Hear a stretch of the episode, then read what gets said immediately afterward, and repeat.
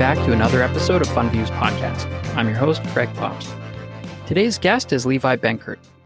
Levi grew up all over the world, traveling with his family focused on missionary type work. He flipped his first house as a teenager and started a small chain of coffee shops in Sacramento before scaling up his real estate business. 2008 hit both his business and his personal life quite hard, and Levi and his family moved to Ethiopia to start an orphanage for children coming from extremely difficult situations. Over six years, he actively worked on the nonprofit and built up several other large businesses in the country and surrounding region. Subsequently, he moved back to the United States and settled down in Austin, Texas. He stepped back from the nonprofit finally and sold the businesses in order to launch Harbor Capital, an investment firm focused on industrial real estate opportunities. This episode is brought to you by FundViews Capital, a full service end to end fund management platform for asset managers and financial advisors to launch and operate their own private investment funds. Levi, thank you for joining me on the podcast. I really appreciate you taking the time out of your, I'm sure, very busy day and you know taking a trip down memory memory lane. Yeah, thank you. Excited to be here. This is fun. So, to start, maybe tell me a little bit about your early days, where you grew up, and if there's any sort of um, you know people or or things that happened that kind of stick out in your mind that make you kind of different or put you through you know the early days into finance and investing. Yeah, I grew up in a, a really kind of non-traditional family. We traveled all, all over the place. I lived in Brazil, Taiwan, Philippines, Hong Kong, Canada, kind of all, just all over. Uh, my parents were basically worked for this uh, missionary organization, and so they would be, you know, just kind of travel all over the place, and I was kind of towed along for the ride. And but but I feel like that gave me this kind of early on just different look. And, and maybe even an understanding that kind of the, the things that we think of as rules kind of many of them, you know, obviously laws are laws, but the things that we think of a kind of social construct rules in, in our country might not always apply because in different countries they think about it too, super differently. And so I feel like that gave me this kind of just different perspective that I took on into life. Yeah, I, I totally understand that, and it's it's funny because um, you know when I was in high school, I went to a Catholic school for like two years, and I was part of a missions trip where we went to Mexico. Uh, I went mm, to Cuernavaca, yeah which is a small kind of area outside Mexico City. We were there for like 10 days. We had to raise all the money by like delivering phone books, yellow page phone books, like for like 50 cents a piece, like things like that. We just had all these fundraisers and, and bake right. sales and things. And uh, for a year, and then we went on this trip, and all the money we raised, we basically used to help build a roof for a family. It was like a single mm-hmm. mom with seven kids living on it in dirt floors with cardboard roof, and you know we built them a new roof. Did some other things like that. It was eye opening experience, right? And I'm sure that's kind of part yeah. of what you saw growing up, and it definitely, even today, like it definitely changed who I am. Hmm. Yeah, for sure. Isn't that weird how? Yeah. Kind of getting outside your comfort zone is so incredibly helpful, and that that just sticks with you. It lasts. Yeah, yeah, and it doesn't, you know, it doesn't mean that you aren't motivated or you or you you know change in certain ways but at, at, the end of the day it definitely i think the biggest number one thing that it did was make me constantly grateful for for what i have. Yeah. You know that's that's really number one. Yeah. So when and how did you um, become interested in finance investing? That's kind of you know i don't want to say it's opposite of philanthropy but uh, yeah. you know they they do go hand in hand but you know the the stigma of investing in finance is not really philanthropy. Yeah, for sure. Man, I started young. So I, I literally took my GED when I was 15, uh, never went back to school and, and started right away. I flipped my first house when I was 18. I started a, a coffee shop, got married really young. My wife and I started a coffee shop, ended up starting a second location and then sold off both of them so really had first not not enormous by any stretch but first successful exit when i was 19 mm-hmm. years old. And wow. it's like okay this is this is something i really enjoy and like doing. How can i go do you know more of this? And so really then just kind of turned around and, and doubled down on on flipping houses. I mean real estate was was so much fun. I did i would do all the work myself to kind of go in and remodel these houses six, seven weeks, I was done. It was back on the market and often would make, you know, over a hundred thousand dollars in profit on something that I just you know bought well, yeah, designed it well, and sold it well. It, it worked out really really good. and so That's yeah, great. just got got the bug early and got to work So wh- wh- where was that? Was that the coffee? Where was the coffee shops located at the time? in Sacramento. So it was all in kind of midtown, downtown Sacramento area. Yeah, California. Interesting, and and and that was obviously before 2008 and 09 kind of financial crisis, right? Yeah, so that was we got married in 99 and so that was kind of 2000 2001 started doing that and then one of the houses I bought we ended we actually moved into it was this really really nice house in West Sacramento it was it was the most expensive house that had ever sold in the city at the time um, but it had some extra land on it and so I recognized that the seller basically wasn't valuing the land correctly Hmm. when bought the property, split it up into to five lots instead of one, and then sold the lots off really for the same amount of money that we paid for the house.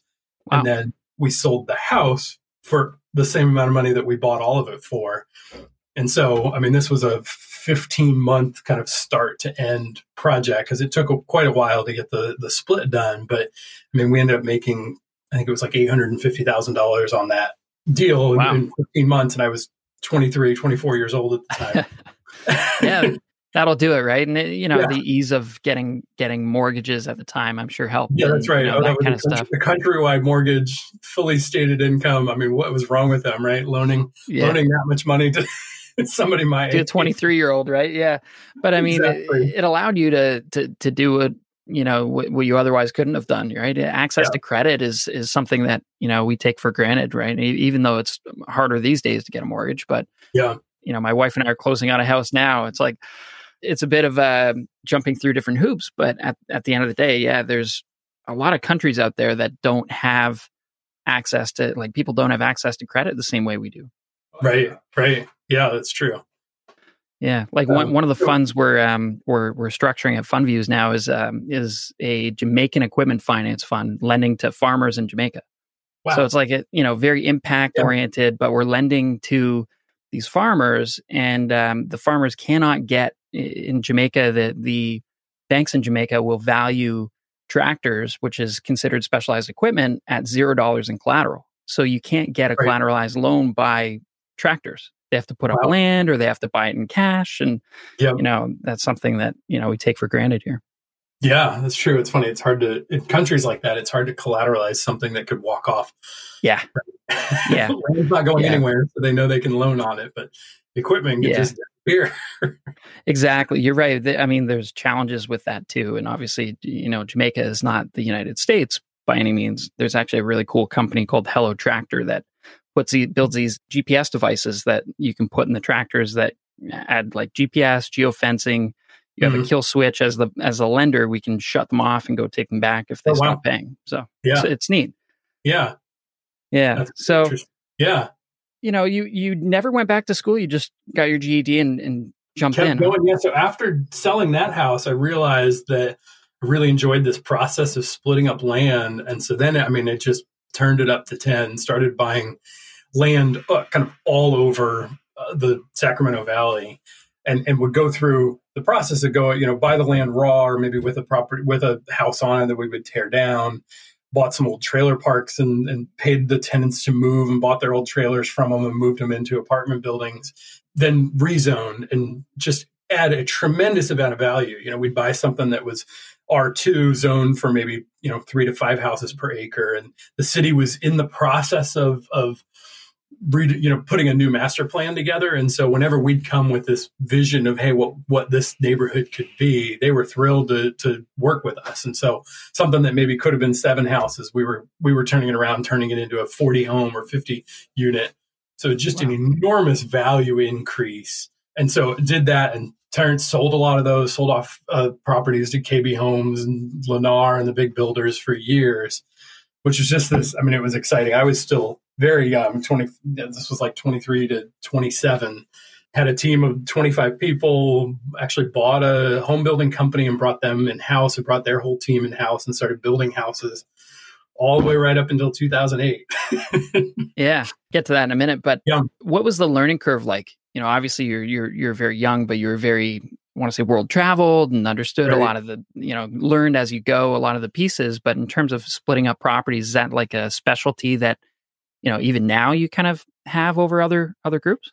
Yeah, I'm uh, still always interested. I actually bought a property six months ago that we split a lot off and are now selling selling off vacant land. So I, I always kind of enjoy that play because it's often something that's undervalued and and the split process is not that complicated, even though it might seem daunting. But yeah, you know, honestly, to answer that question, I certainly some downside. I mean, when I look at my kids, I'm like, you're going to college. Yeah. definitely are. But for me, I, I basically just always knew that that I could hire people that were smarter than me because I felt like the dumbest guy in the room and am okay playing that role. And I'm much rather, you know, my my position is better as the person who's kind of playing the orchestra, is looking at all the Mhm. different players and saying, "Hey, you're much better at this than I am." Let me tell you kind of what type of music we're we're making together, and you do your part. You know, you you play the drums back here, and you get us going in, in this right direction. And so it's it's kind of ended up being a little bit of a superpower. It's similar to you know, I don't know if you've read Richard Branson's books, but he talks about being you know pretty extremely dyslexic, and how that's just kind of made it to where he's like, I, there's certain things I can't do, Yeah. but there there are people who are much smarter, and so there's a kind of a curse I feel like that happens when you're kind of come up the, through the ranks as a you know go to business school, become an analyst, and do all these things. Is you know how to do all this stuff, so you might as well sit down and do it all.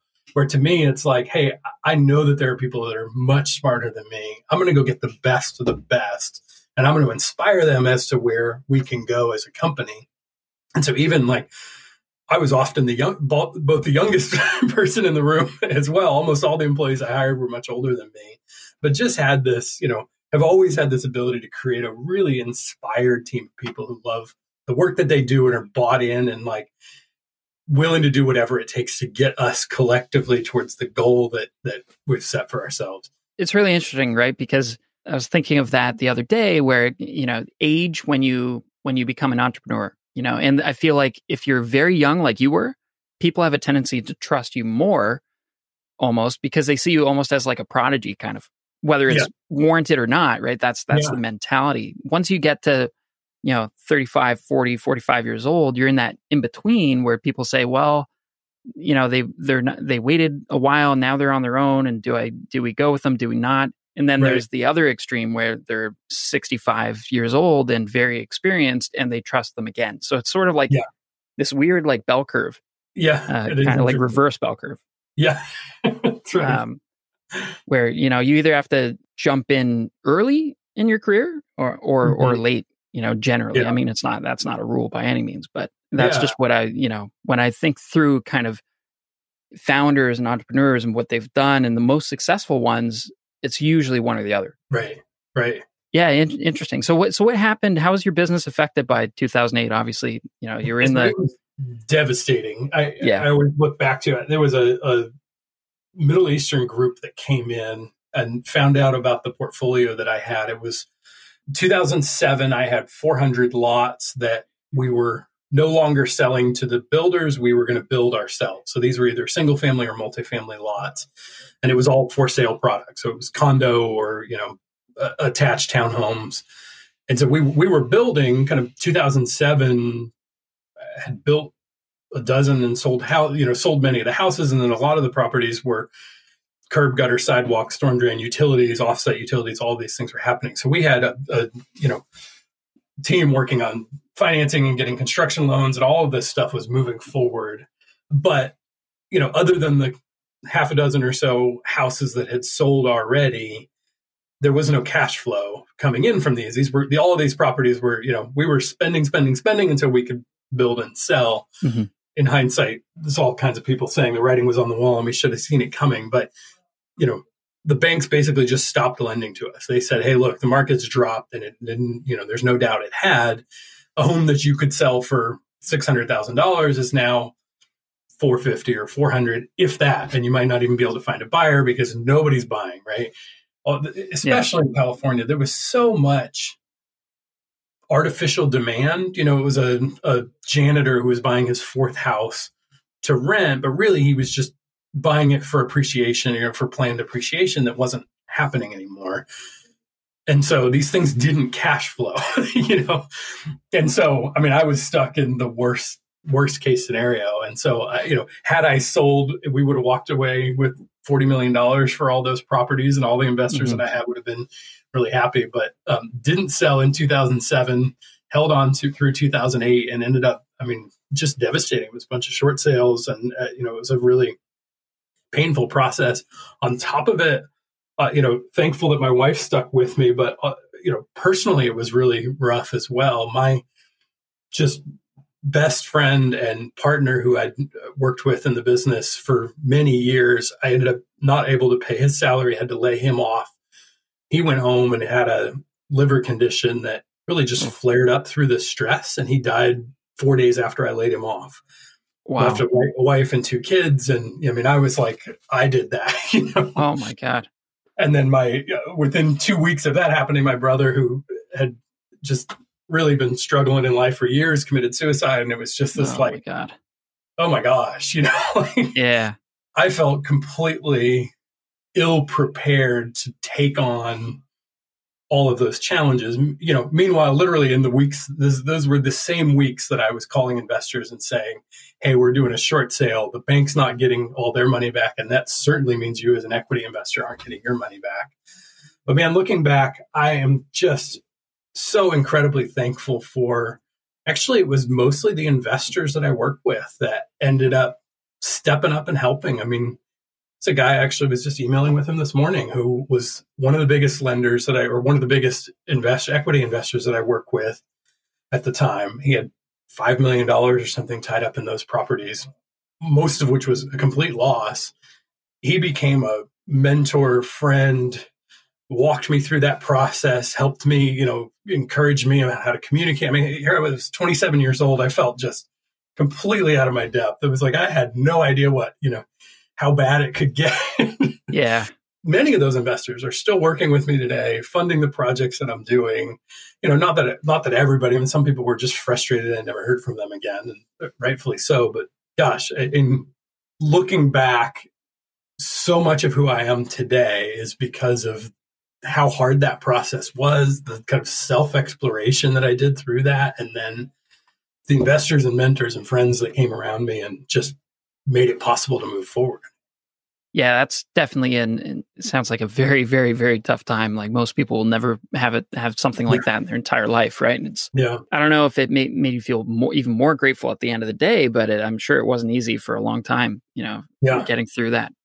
So what happened to the business? I mean, the the investors generally, you know, lost a lot of money, but you know, the business kept going, or did you take a break and and no, stop? Wrap, I mean, wrapped up. It certainly it just wiped, yeah, wiped out essentially. To continue to move on with developing. My wife and I said this was really my wife's idea was let's go do something different for a little while. And so I mean the plan was maybe six months or a year, but we moved to Ethiopia. yeah. Short term thing. Uh, we had heard of a, a, situation. This was after everything was all kind of wrapped up and put to bed, and you know there was kind of nothing to do next. And we were having these discussions about what are we going to do with our life now do I start another business? You know, it, there was kind of no fallback plan because this is what you know, and and we whatever money we had made on because I had sold a bunch of properties, we sent everything we could to investors. So I mean, it was yeah. I wasn't. I told my wife like, look, I'm not going to be that guy that walks away with anything out of this if people are losing money, and so you know, it wasn't much, but it did it certainly kind of did whatever we could. And so after all that was cleaned up, we moved to Ethiopia thinking it was just for a little while, ended up living there for six years. For the first couple of years while we were there, we started an, an orphanage, still running today. It's called Elevate Orphan. Just uh, incredible, like brought kids out of this government orphanage and out of these dangerous situations and would put them in what we call forever family. So literally a mom, we would hire widows from the local community and then put them in a house that we rented for them and take care of schooling and all the expenses and then tutoring for the kids and psychologists that could work with the kids and therapists and like trying to just take these kids out of what was terrible, terrible poverty and give them some hope of a future. And it's really cool. I mean, so it's been going since 2009, and many of the kids are now graduated from college, and we have doctors and lawyers and like engineers, and it's really cool to see the system works. You know, it's like yeah. you put enough into these kids, it doesn't matter where they came from, they will become something. And so, really, four months ago, we gave up our role. We we we kind of hands-on directors for a while, and then moved to more of a kind of board chairman role mm-hmm. and doing fundraising. But somebody else stepped into that just at the end great. of 2021. So yeah, it was really exciting. That's great. And and you know, do you think a lot of these kids that have become successful through this orphanage, do you think it's because the, of where they come from? Right? It's, it's, sort of like a survivor, you know, mentality. Yeah, yeah, man, those kids are tough. Like, yeah, they're just really humbly to hear their stories. I mean, we had kids that had murdered, or sorry, witnessed their parents being murdered, like just terrible trauma that you would think would be almost impossible to recover from that they were then able to come out of that and do something with their life. And you know i mean not, not that it's perfect it sticks with them but you'd think that it was over but it's not. Like their story there's so much redemption in their story and they're able to to do something which is really cool. And do they ultimately i would imagine if if i was you know put myself in those shoes like ultimately once i would be successful do they give back? And they and they give back to that orphanage and give back and you know yeah, monetarily them, and otherwise? many of them have they come back and they're mentoring the other kids and tutoring them and it's really neat to see how they they all are so thankful that i mean they had no family and then this you know this is incredible yeah. so we, That's we full time doing that for the first three years but then for the next three years, as we kind of started to te- step back and turn it over to locals to run, I started ended up starting businesses in Ethiopia that ended up getting real large. So raised a total of 120 million dollars for three different businesses that I founded. Brought on a co-founder as well, who he lived in the U.S. and did a bunch of the kind of U.S. side of the operation, and then I led everything in Ethiopia but it was the one of them was a beef feedlot operation. So we literally would buy young cattle from local farmers, put them on feed, fatten them, process them, and then export that beef to the Middle East. Hmm. That business at the height had 3,000 employees, just enormous, 8,000 acres of land that I had convinced the prime minister to give us. I mean, it was a big, big business. Had the Norwegian government invested in it, and a bunch of private equity funds. And that was a, a just a huge effort that business, and then also medical chain of medical diagnostic centers. And then the biggest one was a, a business building apartment buildings that we would lease to the US government.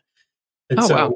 Basically wherever in Africa there was a US embassy, we would go find land nearby, build an apartment building to spec of what the State Department needed for their employees, and then lease it to them. So really before we broke ground, we would have a lease in hand and then as soon and probably pretty pretty long term leases, I imagine. Yeah, I mean these were ten year leases, literally signed by the the Secretary of State. Like those were incredible awesome. deals. Yeah, but then uh, so we moved back. We moved to Austin in 2016. Our kids were getting older and starting to go to high school, and it didn't really make sense to stay in Ethiopia. And then I traveled back and forth for a couple of years, and then sold that business in the end of 2019. So okay. when I sold it, there was a 1.1 billion dollar pipeline of uh, projects that were either under construction or about to start that were the U.S. government had signed up for. Wow. Yeah, That's so quite a, it, quite a large op- operation. Yeah, for sure. Good, good. From there, what did you um, did you know when you sold that what you were going to do next, or did you know? Did you say, well, what, you know, I want to stick in real estate, or I want to look at operating businesses, or I just want to yeah, see I mean, where real estate, goes? has always been my passion, and I knew yeah. this was kind of this really fun transition in life. Of it happened right about when I was just almost going to turn forty, and I felt like, hey, I'd, I'd learned a lot up till now, and this was time to go build something that was really significant long term. And so, did a bunch of research, looked at a bunch of different aspects of the market. It was clear I didn't want to do multifamily. I'd actually built houses in California, sorry, in Texas as well, and I've, d- I've done a bunch of different residential over the years. But it, you know, it was like it's got to be a better corner of the market that we can really go in. That there's not as many other people, and it became real clear in in kind of 2020 through COVID that industrial was the space that I felt like had the most just runway and potential to grow. And then being in Texas, it's I mean, it's just a no brainer. The state is growing like crazy pro business stance. I mean, almost all the tenants we rent to are are moving from Illinois or California or somewhere else and wanting to find something in Texas. Yeah, I feel like Texas and Florida have been the two biggest, uh, obviously, you know, pro business states that have attracted a lot of businesses and talent from other places, right? California, New York, Chicago being some of the biggest net exporters of, I'll say, of right. talent. Yeah, that's true. It's really interesting to hear industrial, right? Was was where you wanted to, um, you know, really focus on, and yeah. you know, is is any of that related to you know Amazon or Tesla and some of these big factories or, or distribution centers? Yeah, What's the typical drives demand and kind of just eats up space? But uh, what we what we typically look at are are not those tenants in the spaces. So we do a lot of single tenant net lease mm-hmm. buildings mm-hmm. that are, you know, say twenty to hundred thousand square feet, and and many of them are third party logistics or some kind of support that's needed as as there's this big shift happening to online right? Everybody's starting to move and move further and further away from you know brick and mortar and more towards online. What's needed to support that is an enormous amount of shipping capacity and stock and you know it's just a lot that, that doesn't exist that needs to exist and we're starting to figure out how to put that in place. At the same time about 3% of all industrial stock is lost every year due to mm-hmm. either just demolished because it's too old of a building or conversion into retail or some sort of other space. So there's just a, you know, it's kind of pressure from both ends. There's, there's people taking up leasing space and then there's space dropping off. And then there's this just perfect little middle that we've, we've found this opportunity and we can buy a, a you know, 80,000 square foot building for $80 a foot that costs 140 to build new and it's functionally almost identical you know? So there's this and i, I don't think it's going to stay this way. I think over time the the cost to buy is going to move closer to replacement cost i don't think replacement cost is going to come down anytime mm-hmm. soon potentially in 10 years but right now it's certainly trending that direction. But right now we're just we're just buying everything we can get our hands on Yeah, that makes sense. I was going to ask actually um, the specific strategy, right, and whether you're developing, but that just answers that question, right? If, yeah. if replacement cost is significantly more expensive or even the same, right? It's just yeah. easier to buy.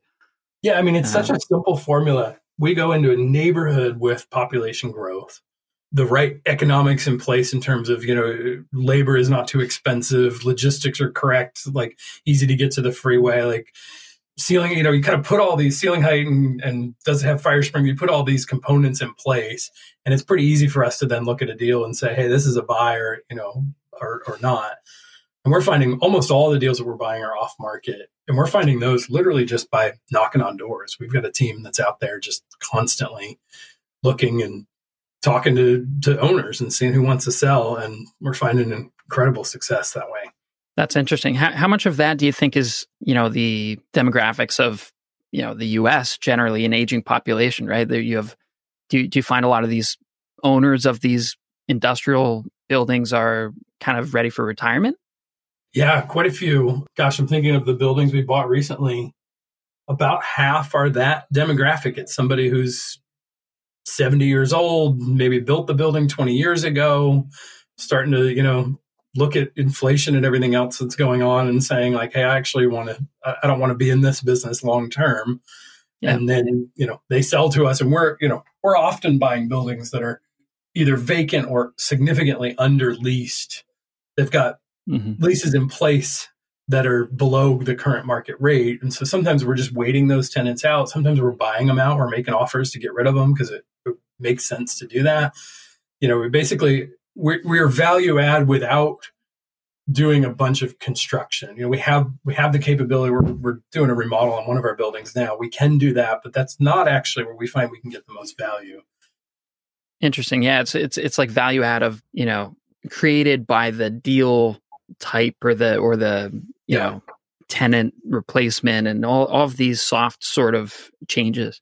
Yeah, we make we basically. I mean, we make money on the buy, which yeah in if you look at multifamily, which is a really hot asset class right now, it's tough to find a deal. You know, first of all, if you if you go find a 50 unit apartment building that's for sale, there are 50 other offers competing yeah. for it and they're going to push your cap rate down. And so there's certainly money to be made, but it's in sweat equity, right? You've got to take yep. that 1970s building and replace all your plumbing and electrical and kind of start over, new cabinets and flooring and paint and everything. And by the time you're done with it, yes, you, you certainly can add value. You know, you can buy a three cap and do something to it. That does that strategy does work, but it's almost like those markets because they're getting so much attention, you're not able to kind of make money on the buy. Where industrial, mm-hmm. there's just so few. I mean, often we'll go approach an owner who has not been approached yet, who's got a hundred thousand square foot asset that's got multiple tenants in there. I mean, it's a perfect asset in a growing area, and nobody's asked him, "Hey, do you want to sell?" And when we show up with an offer in hand and we know what we can pay for it, I mean, there there are deals to be had. That's interesting. And until I say that, until I say this on a podcast, then we're going to get much. I actually was just going to say that it's, you know, the, are you worried about competition? Are you worried about people? And there's clearly other players in the market, right? In, in the, in the industrial space, but are you yeah. worried about other people kind of doing what you're doing? Eventually, all opportunities normalize over time, right? Mm-hmm. If you think of the market as just this big kind of ocean of things rise and fall and different things happen, I don't expect that this is going to stay this way forever. I've always found that I've had a lot of people be really generous with me, giving me advice and sharing secrets, and, and, that's been really helpful in my journey. And so I just feel that's the best way to approach it. Is I'm, I'm happy to share this with anybody. And so far, we've never been outbid by somebody who learned because we told them what to do. But I'm yeah. sure that day will come, and we'll be sorry we did it. It, will happen, I, am sure, at some point. But yeah, that's always the you know the approach that I've always taken is is uh, it's it's funny. It's like the the the most simple thing, right? To to gain confidence and trust from both investors, counterparties, market participants is be honest. Right. And and it's something yeah. that people you know, some people get caught up in the rat race and I, I feel like they forget that. Like if you're honest and and going back to what happened to you in uh, around 2008 and your investors that stuck with you, yeah. It's because you're honest. It's because you're upfront and because you handled it properly. Yeah. You know, there's other people that wouldn't do that. Yeah, it's true. So Harbor Capital, how many people do you have these days working for Harbor and and and what do you think the next kind of 5 years look like for you guys? Yeah, so we really didn't get started till Q1 of 2021. So we're a year old now. You know, I've done 400 million dollars worth of real estate transactions in my career, so it, it, it's not new in many of the you know different asset class but I'd, I'd, done some industrial before so it's not all brand new so i kind of have the cheat codes to get us to get us accelerated faster we bought 30 million dollars worth in our first year our goal is to buy 100 million dollars worth in 2022 growing to you know at the latest we want to get to a billion in aum by 2030 uh, we have five on the team right now are actively growing. We're actually just hired a search firm and are looking for a COO right now. One of the things that I've found, you know, like I said, is being the being the dumbest guy in the room. I've had several. I've had the the opportunity to have several just really special relationships over my career with fantastic COOs who were able to kind of take the vision that I had put together and implement it and be really this kind of strategy sounding board for me. And so that's worked really well. So that's where we're at right now is, is working to, to continue to fill out the team and add to the five that we have. I think we'll level off at 20 staff or so. I don't, mm-hmm. I don't want to build a, a massive staff, you know, kind of staff heavy environment. So we'll, you know, right now we're doing property management, but we'll start to farm that out as we get bigger. It's easy on a single tenant net lease, triple net yeah. lease deal to do property management. But once we get into these kind of more tenants and you know there's more complexity into those deals, and we'll start to to farm that out. And we won't we won't do that long term. You know, I I've done property management before, and it's not a great uh, business to be in. There are others who can do that better than us, and we can stay focused on really just decision making for the asset. You know, we'll do asset management, but we'll turn over property management. But yeah, I mean, growing uh, it's been an exciting journey so far, but we got green lights ahead. It's it's it's fun. That's great. And if anyone listening wants to get a hold of you, you know, or get a hold of Harbor Capital, they can learn more. You have a fund or do you do deal by deal or both? So we do deal by deal. Um, our website is harborcap.com.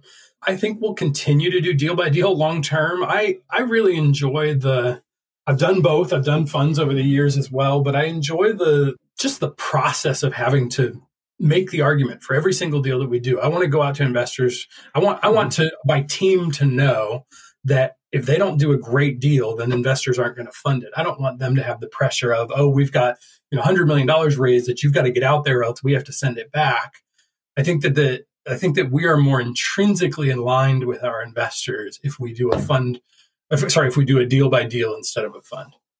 Yeah, that makes sense, and you know, it's sort of interesting because you you have you know the deal first, and then you money raised for that deal as opposed to a fund you're raising money and then you as you said you're forced to put it out sometimes and things that you don't really want to buy yeah interesting so another thing if um you know i know you're you're you said you stepped away from elevate orphan but if anyone's yeah. interested in learning more about that and donating potentially how yeah. would they how would they find them yeah for sure so it's elevateorphan.org is the website still going strong, adding more. I just actually yesterday talked to the on the ground director who's become a really good friend of mine, Thomas, and they're adding more kids and growing. And, and yeah, it's exciting to see that. It's one of those like I, I, told my wife the other day. It's one of those like both of us. She worked so hard on putting that together. It's it's one of the things that we will always be most proud of in our lives is having just weathered that. I mean, it was tough. It was really hard to get legal and set up and hire a team and learn how to operate in a new culture. And there was so many things that just made that a really, really tough journey, but so rewarding at the end of the day. Yeah, sounds like it. Well, congratulations so far, Levi, on the uh, on Harbor Cap and and yeah. on uh, Elevate Orphan and and all your other successes over the years. It's uh, yeah, very interesting story, and I hope everyone enjoyed the podcast. Yeah, that's awesome. Uh, the other thing I would say is come find me on Twitter. It's at Levi James here. I just have way too much fun. I, th- I, feel like I think in short bursts like that. And so I'm always on there just talking about stuff. So it, it's become really the best tool for us to connect with uh, investors and people who, you know, I mean, gosh, I feel like I learn a lot more on there than I actually bring to the table. But yeah, it's a really neat platform lately. Great. Yeah. Thanks. Appreciate it. And that's it for today's show. I hope you found it insightful and entertaining. If you did, give us a like, follow, or subscribe on your favorite streaming or social media platform at FundViews Podcast or fundviewspodcast.com. Until next time.